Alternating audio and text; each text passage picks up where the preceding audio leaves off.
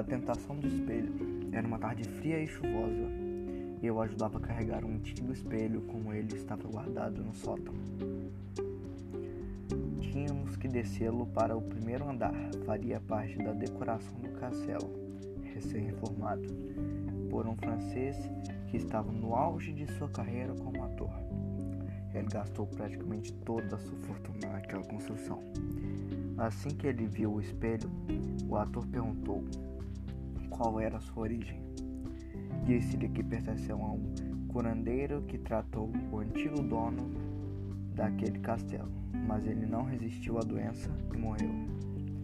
Ao se observar no espelho, o ator viu uma bela moça atrás de si, e a partir daquele momento não parou um minuto de pensar nela, e todos os dias ia na frente do espelho na esperança de vê-la novamente. Então, no quinto dia pela manhã, pediu seu ritual e conseguiu vê-la, sorridente, e estendeu-lhe a mão com um suplicar por sua companhia. Sem pensar, começou a caminhar em sua direção, mas ao chegar ao espelho, era a própria morte o seduzindo.